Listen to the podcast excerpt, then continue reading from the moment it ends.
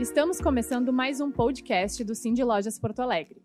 Eu sou Mariana Lubick, jornalista, analista de comunicação, e estou com a Patrícia Palermo, economista-chefe da Fê Comércio RS.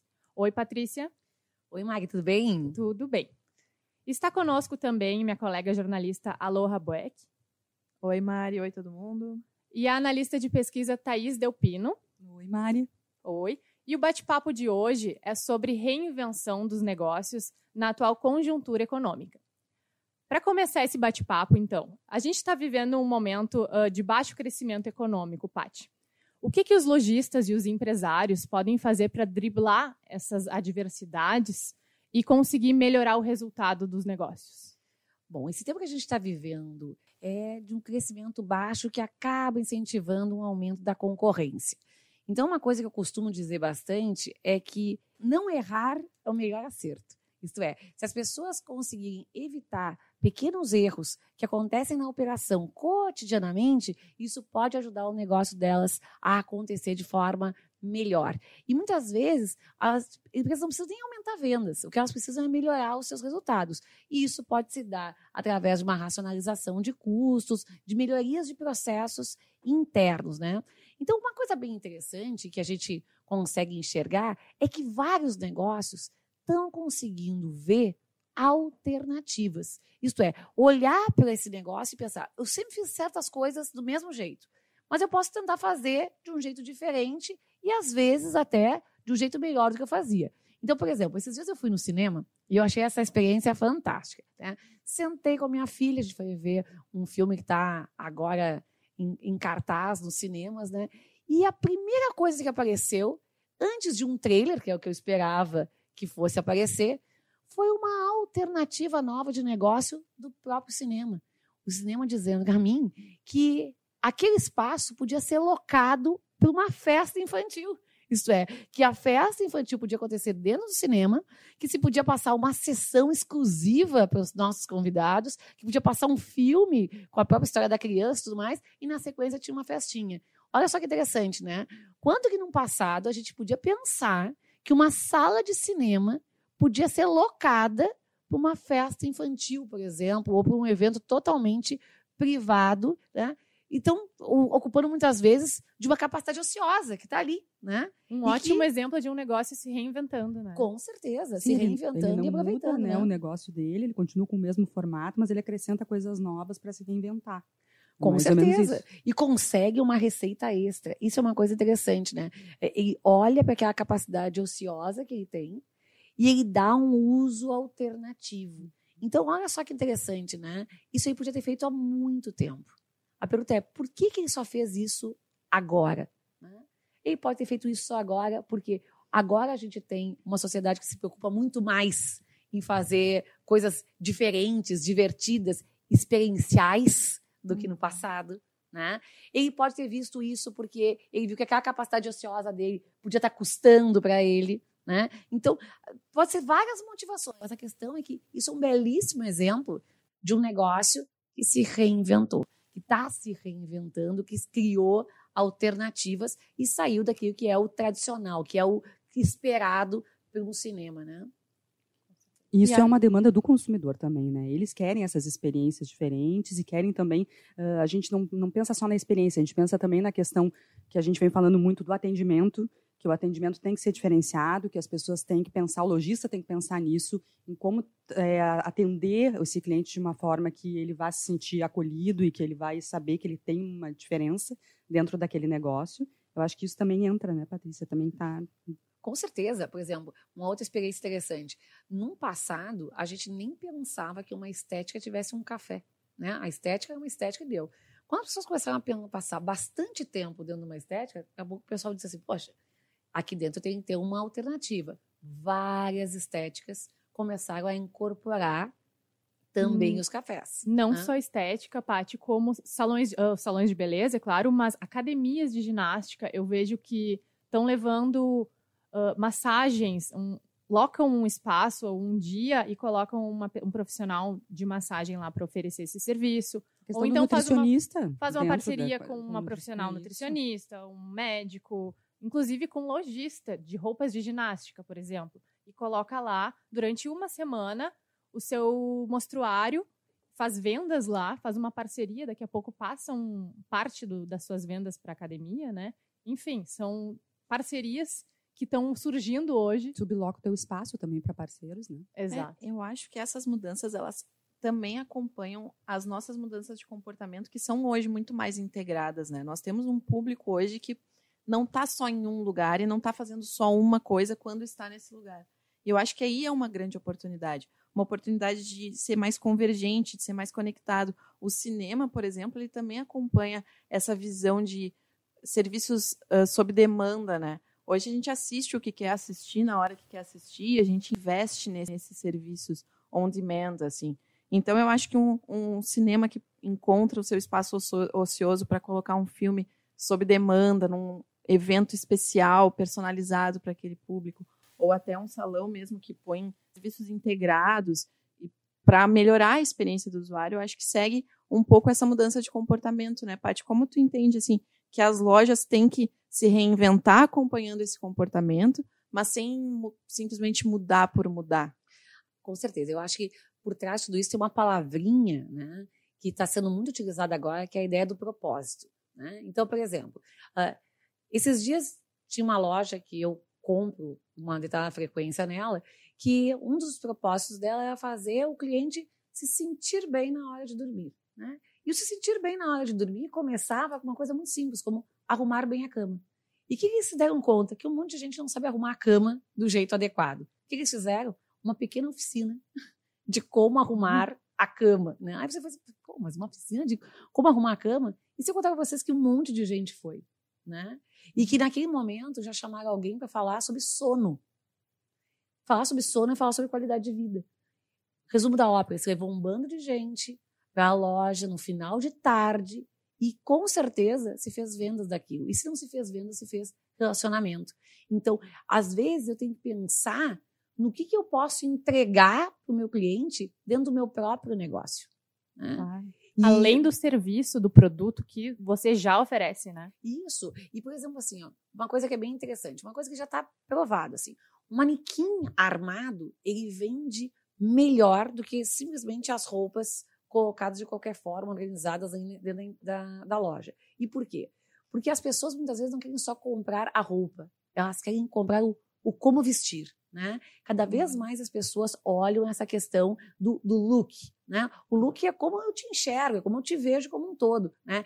E aí vem uma questão interessante. Por exemplo, como às vezes inovações muito simples podem ser maravilhosas. Né? A gente conversava aqui antes do momento da gravação, né, de sites que faziam justamente isso. Olhavam looks bacanas e faziam o quê? E faziam a possibilidade do cliente de encontrar aquele look nas lojas que a gente encontra dentro do nosso meio, dentro da nossa cidade. E já sugerindo composições para usar aquele look, né? Isso. Então, por exemplo, quando uma loja pega, né, e ela vai vender, por exemplo, utensílios domésticos, e ela monta microcenários, né, que as pessoas ficam encantadas por aquilo e inspira que aqueles microcenários sejam recriados nas suas casas, isso é uma forma de inovar, de se reinventar. Uma loja de roupa de cama vende muito mais roupa de cama nas camas armadas do que nas, nas todas as coisas despendidas, uh, uh, colocadas, empilhadas. suas prateleiras. As pessoas querem enxergar aquilo que elas vão ver. E isso é uma coisa assim. Às vezes a gente pensa que fazer algo diferente é algo muito longe, né? algo muito caro. Não, são coisas muito simples. Uh, esses dias eu estava conversando com uma pessoa que me contou né, de um lojista que visitou a FBV. Né? E ao visitar a FBV, ele viu, né, esse lojista viu, uma série de inovações naquela loja do futuro. Sim, né? só para quem não sabe, eu vou, vou uh, dar o cenário que o FBV que a gente fala é a Feira Brasileira do Varejo, né? Que é uma, uma feira que o Cindy Lojas promove todo ano, inclusive a do ano que vem já tem data marcada, também vai ser na Fiergs, nos dias 18, 19 e 20 de 2020, não percam. Exato. Demais. Só para contextualizar, porque a gente familiarizado com a FBV fala FBV.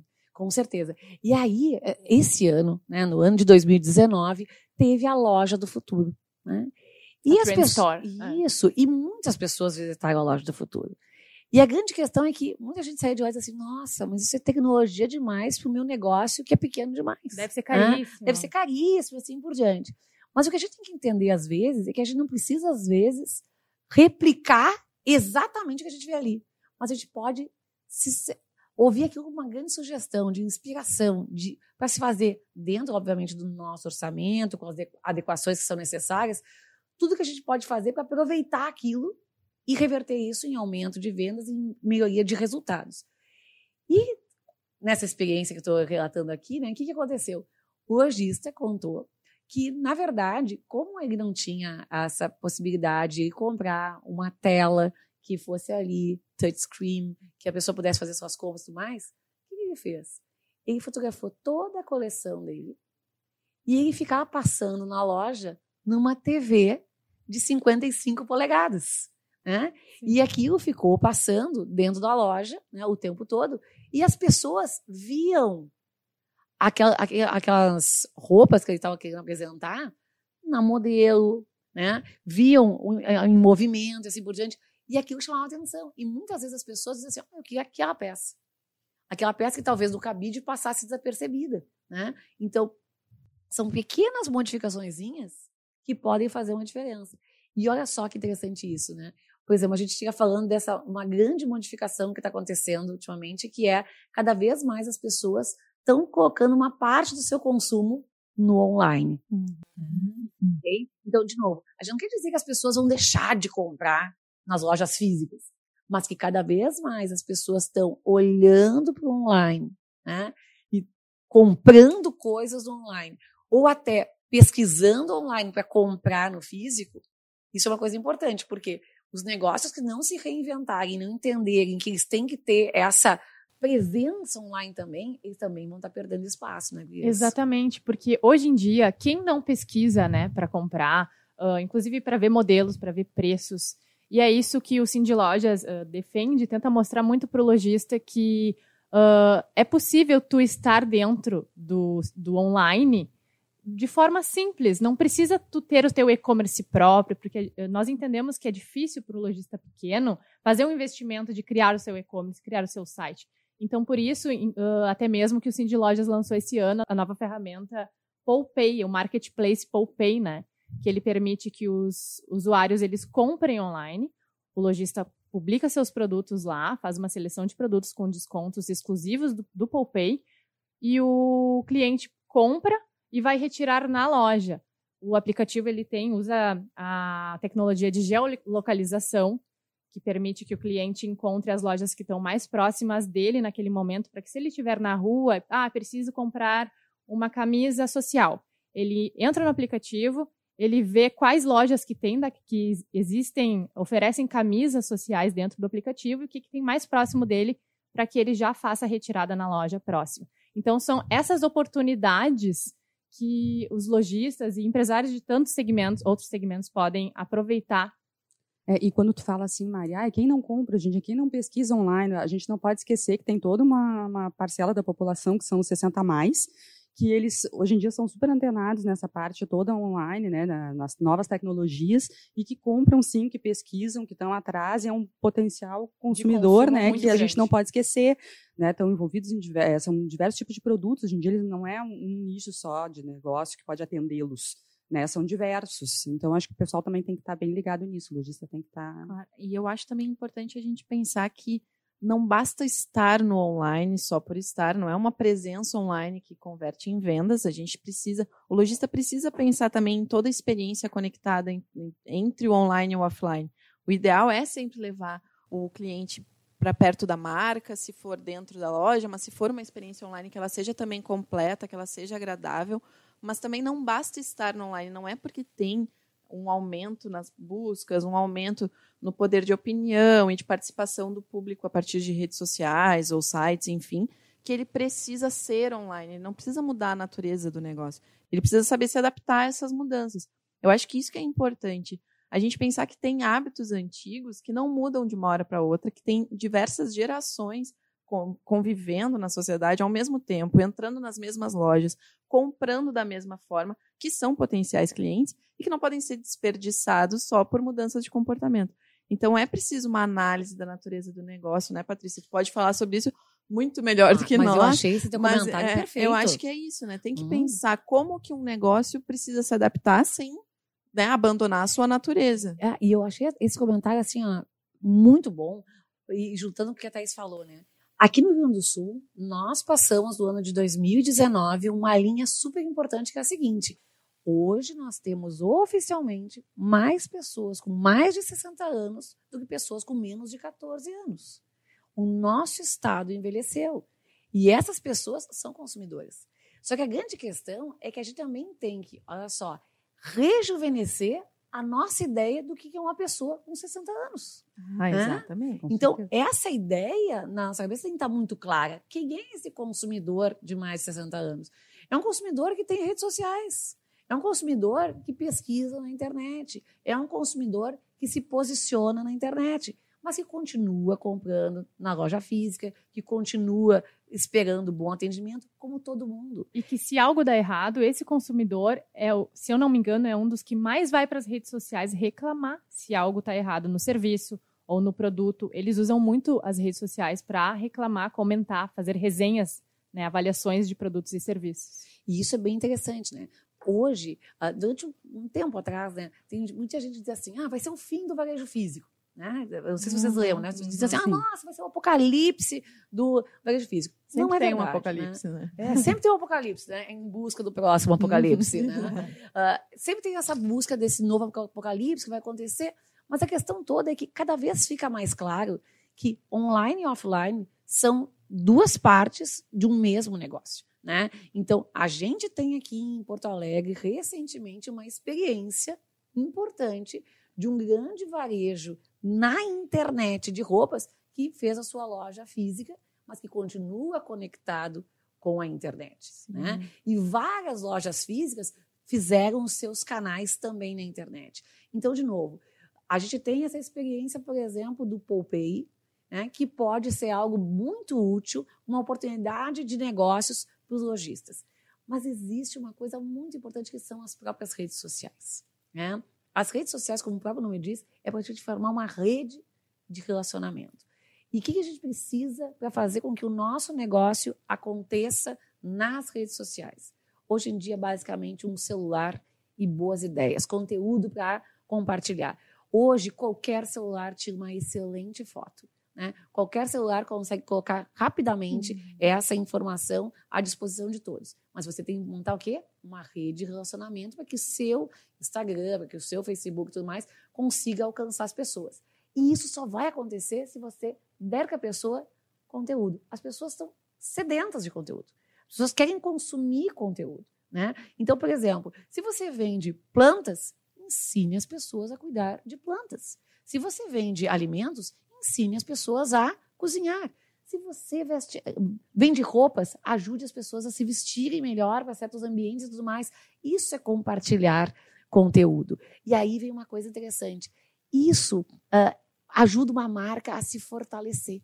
Né? Isso ajuda uma marca a ser querida, a ser chamada pelo nome. Né? Olha que Isso fideliza o cliente. Claro. Né? Vamos pegar marcas internacionais relevantes, tá? As pessoas chegam e dizem assim, eu não vou comprar um tênis, eu vou comprar um Nike. Imagina, É. chama um nome. Ah, vou comprar um Adidas, né? Tu está chamando, tu, tu tirou do, produto o que é, mas transformou ele numa marca, né? Isso é feito ao longo de tempo, de, de, muitas entregas consecutivas de uma determinada marca. E aí, muitas vezes, o que, que acontece? Uma marca, um negócio, para se reinventar e quer se reposicionar, o que ele faz? Troca a fachada. Quando ele troca a fachada, muitas vezes o que pode acontecer é simplesmente as pessoas não mais entenderem que aquele negócio é o próprio negócio. Né? Nem reconhece. Não né? reconhece, porque ele mudou a cor, ele mudou a forma como ele se escreve, né? Mas quando ele, se ele simplesmente quer se reposicionar, mudando a fachada, mas você entra lá dentro e você enxerga os mesmos produtos, as hum. mesmas falhas de atendimento, as mesmas não entregas que se tinha antes, a gente fez uma ótima reforma arquitetônica. Mas a gente não vai conseguir chegar nos objetivos que se quer. Não pode né? esperar melhores resultados a partir disso, não. né? E aí tá, a reinvenção de um negócio, muitas vezes, pode ser a própria criação de um subnegócio, uhum. né? Então, por exemplo, A gente tem várias experiências de empresas que enxergaram que certos segmentos internos podiam ser novos negócios. Né? O bazar de uma loja que vira a própria loja. Né? Uma linha dentro de, de produção de roupas de uma loja vira uma marca em específico.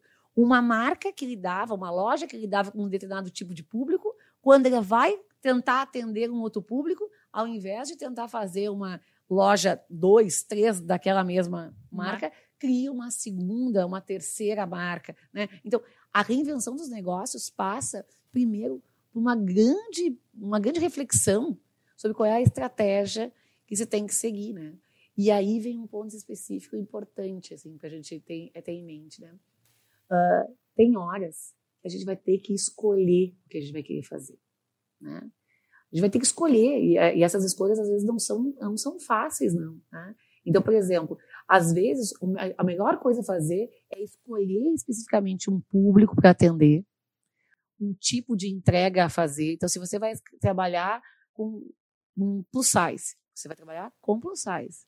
Né? Você vai se especializar naquilo, mas você vai ter que entender que o seu negócio vai ter um determinado limite. E muitas vezes os negócios precisam dar um passo para trás para conseguir pegar um impulso e crescer, né, Paty? Com certeza. E, de novo, né? Por exemplo, a gente tem que pensar o seguinte: a gente está falando aqui com lojistas, na maioria das vezes, né? O que, que você quer? Você quer mais faturamento ou você quer mais resultado? Nem sempre ter mais faturamento é ter mais resultado. Essas coisas nem sempre andam juntas. Porque, às vezes, você conseguir mais faturamento, o seu custo tem que crescer mais que proporcionalmente. Resumo da ópera, o seu resultado fica muito pequeno. E aí, quando a gente tem baixo crescimento, ter resultados muito pequenos, isso também pode ter problemas do ponto de vista financeiro de rodagem desse negócio. Então, quando a gente vai estruturar um negócio, a gente tem que ter muito claro o que, que se quer com aquilo. Né? E aí, como eu estava dizendo antes, ah, eu vou fazer um público de plus size. Eu tenho que entender que eu vou ter um espaço para aquele tipo de público. E aí que daqui a pouco eu não consigo mais crescer em Porto Alegre, eu vou ter que ir para Grande Porto Alegre. Não consigo mais ficar em Grande Porto Alegre, eu vou ter que ir para Serra Gaúcha. E eu ter essa dimensão, porque a pior coisa que pode acontecer, eu acho que para um negócio, muitas vezes, é se canibalizar. Uhum. Porque aí você faz uma nova empresa muitas vezes uma nova unidade, pensando que você vai crescer, e na verdade você só prejudica o seu negócio anterior porque você não tem público suficiente com aquilo. E aí, Mari, tem uma coisa que eu acho que também é ótima de se fazer, é assim, tem que estudar mercado, né, Thaís? Sim. Antes de abrir estudar, um negócio, tem que, tem que estudar negócio. Tem, é, tem que estudar o mercado, tem que fazer pesquisa. Tem que saber o que, que o cliente quer, tu tem que ir tem atrás da informação. Quer, tem que achar informação. Tem que, as tendências. Isso. Tem que, tem que ter essas coisas muito claras antes de, de, de, se aventurar, porque é muito caro se aventurar. Né? O, o, o tombo é, é, muito feio. Então, quando a gente vai estruturar um negócio, ou, obviamente, reinventar o nosso negócio, a gente precisa muito ter claramente é onde a gente quer chegar, tá bom? E quais são os passos que a gente vai assumir nesse meio do caminho. E uma coisa bem importante é a seguinte: não pode ter vergonha de reconhecer no meio do caminho que a rota encontrada foi errada e se reposicionar. Né? Olha só que interessante. Às vezes um negócio nasce e quando você começa a, a desenvolver, você começa a entender que aquilo que você está focando ou dando uma atenção bastante privilegiada não é o que vende. Bom, se o seu negócio nasceu para vender alguma coisa e não vende, é porque as pessoas não estão querendo comprar ele. Né? Ou não estão querendo comprar ali, ou não estão querendo comprar naquele momento, ou não estão querendo comprar da forma que você está vendendo. Então você tem que entender qual é o seu problema. Se o problema é localização, se o problema é forma de entrega, ou se exatamente o que você está vendendo. Se você reconheceu que é localização, ótimo, se mude. Ah, mas custa caro uma mudança, mas custa mais caro ainda não mudar. Né? Tem áreas da cidade que ficam ruins ao longo do tempo. Porque você não consegue mais estacionar, porque você tem problema de, uh, de trânsito, né? de grande intensidade de trânsito. Você tem, às vezes, modificações na própria, uh, no próprio trânsito da cidade que evita que as pessoas passem por ali. Então, talvez você tenha que se mudar. Outra coisa que é menos problemática, mas é mais difícil até das pessoas reconhecerem, é o como você faz. Às vezes você tem um produto bom, um lugar bom, mas o como você faz é ruim. É que muitas vezes dói olhar para dentro, né? Claro, né? Então, às vezes atendimento é ruim. Às vezes você tem produtos excelentes, você está num lugar excelente, mas a sua equipe não é uma equipe engajada para fazer a venda acontecer. E isso também requer esforço, muito esforço, uma autocrítica muito significativa. Né? Então, isso é um negócio que tem que ajustar. Mas também tem uma terceira questão, é que, às vezes, o produto que você gostaria de vender não é o que as pessoas gostariam de comprar. Então, vamos lá. A gente tem que pensar claramente se o ciclo de produto que a gente está inserido, ele está em alta ou está em baixa. E se ele está em baixa, a melhor coisa a fazer, às vezes, é, é sair e começar algo diferente. Se você já tem o seu reconhecimento vinculado né, a uma marca, uma, uma expertise, né, ótimo, é muito bom, mas se, se aquilo ali não vai ser gerado uma, uma coisa boa, você tem que pensar para frente. Eu gosto muito da, da experiência da Todeschini, né? A Todeschini, num passado, produzia acordeões. Então, imagina, se a Todeschini pegasse e dissesse assim, não, vou, fazer acordeões para o resto da vida, né? A gente não teria a Todeschini do tamanho que ela é hoje. Eu estou falando isso porque ela é uma marca muito conhecida e reconhecida entre os gaúchos. Então, a gente tem que entender o que a gente faz. E tem que entender que, às vezes, o tempo do que a gente faz mudou, né? Exatamente. Exato. Inclusive, para ajudar os empresários a serem mais assertivos, é importante que eles compreendam o perfil do consumidor. E a gente sabe que fazer pesquisa é caro, mas a gente aqui no Cindy Lojas, a gente faz as pesquisas né, que estão disponíveis gratuitamente para os lojistas. E, inclusive, a gente tem vários temas ali no núcleo de pesquisa, eu e a Ana Clara Heinen, a gente faz pesquisas, a gente já fez sobre pais afetuosos, geração Z, consumidores 60 mais, tem sobre veganos, plus size, negócios do bem, empreendedorismo infantil, são vários temas que vocês podem é, acessar lá no site. E os últimos, inclusive, que a gente está lançando agora, são sobre moda inclusiva e também sobre a experiência do consumidor. Então, principalmente nesse da experiência do consumidor, a gente fala muito assim como utilizar dados para ajudar né, no seu negócio, fala muito sobre jornada do consumidor, importância do engajamento emocional. Uh, então, tem vários temas ali que vocês podem pesquisar e está tudo lá no site do Cindy Lojas, Porto Alegre. É, então, basicamente, quando a gente fala em reinvenção do negócio, muitas vezes passa por tentar entender como é que o consumidor está funcionando no tempo que a gente está vivendo. Porque o consumidor também vai mudando ao longo do tempo. Então, se o nosso negócio não mudar junto com esse consumidor, a gente pode ficar de fora. E outra chance de reinventar o seu negócio, além de olhar para fora, que é olhar as esse perfil de consumo, as possibilidades de consumo, esses novos perfis de consumidor que estão aparecendo e a forma como essas pessoas consomem, é olhar para dentro. É repensar os seus processos. Porque aquela velha história, muitas vezes o problema é justamente a forma como você lida com o seu negócio, a forma como você lida com a sua equipe, onde você está localizado, a forma como você apresenta seus produtos, ou até talvez os produtos que você oferece. Então, reinventar-se é basicamente pensar, repensar sobre como o seu negócio está posicionado. E quem sabe, né, a partir de uma grande, profunda reflexão, achar novos caminhos. Às vezes a gente espera que a economia melhore, mas na verdade a gente precisa é que o nosso negócio em si melhore. Às vezes as oportunidades estão justamente nas fragilidades que nós temos e a gente tem que fazer uma reflexão nesses pontos para a partir daí surgirem novas oportunidades, né? Não tem maior reinvenção Exato. do que reinventar a si mesmo, né? É verdade. Bom, um dos resumos, eu acho, desse nosso papo de hoje é que informação é tudo, né? informação sobre os clientes, informação sobre os próprios negócios. Dados. E, né? Enfim, dados a gente consegue em várias ferramentas. Inclusive as redes sociais aí estão trazendo todos os dados de consumo, mas isso vai ser papo para um outro programa. Com certeza, Aloha. Rende mais um podcast, mas por hoje terminamos por aqui. Agradeço a participação de, das meninas, Pati, Thaís, Aloha Siga o Cindy Lojas nas redes sociais, Facebook, Instagram, LinkedIn e até mais. Até mais, pessoal. Obrigada, gente. A gente se vê em breve. Tchau, obrigada.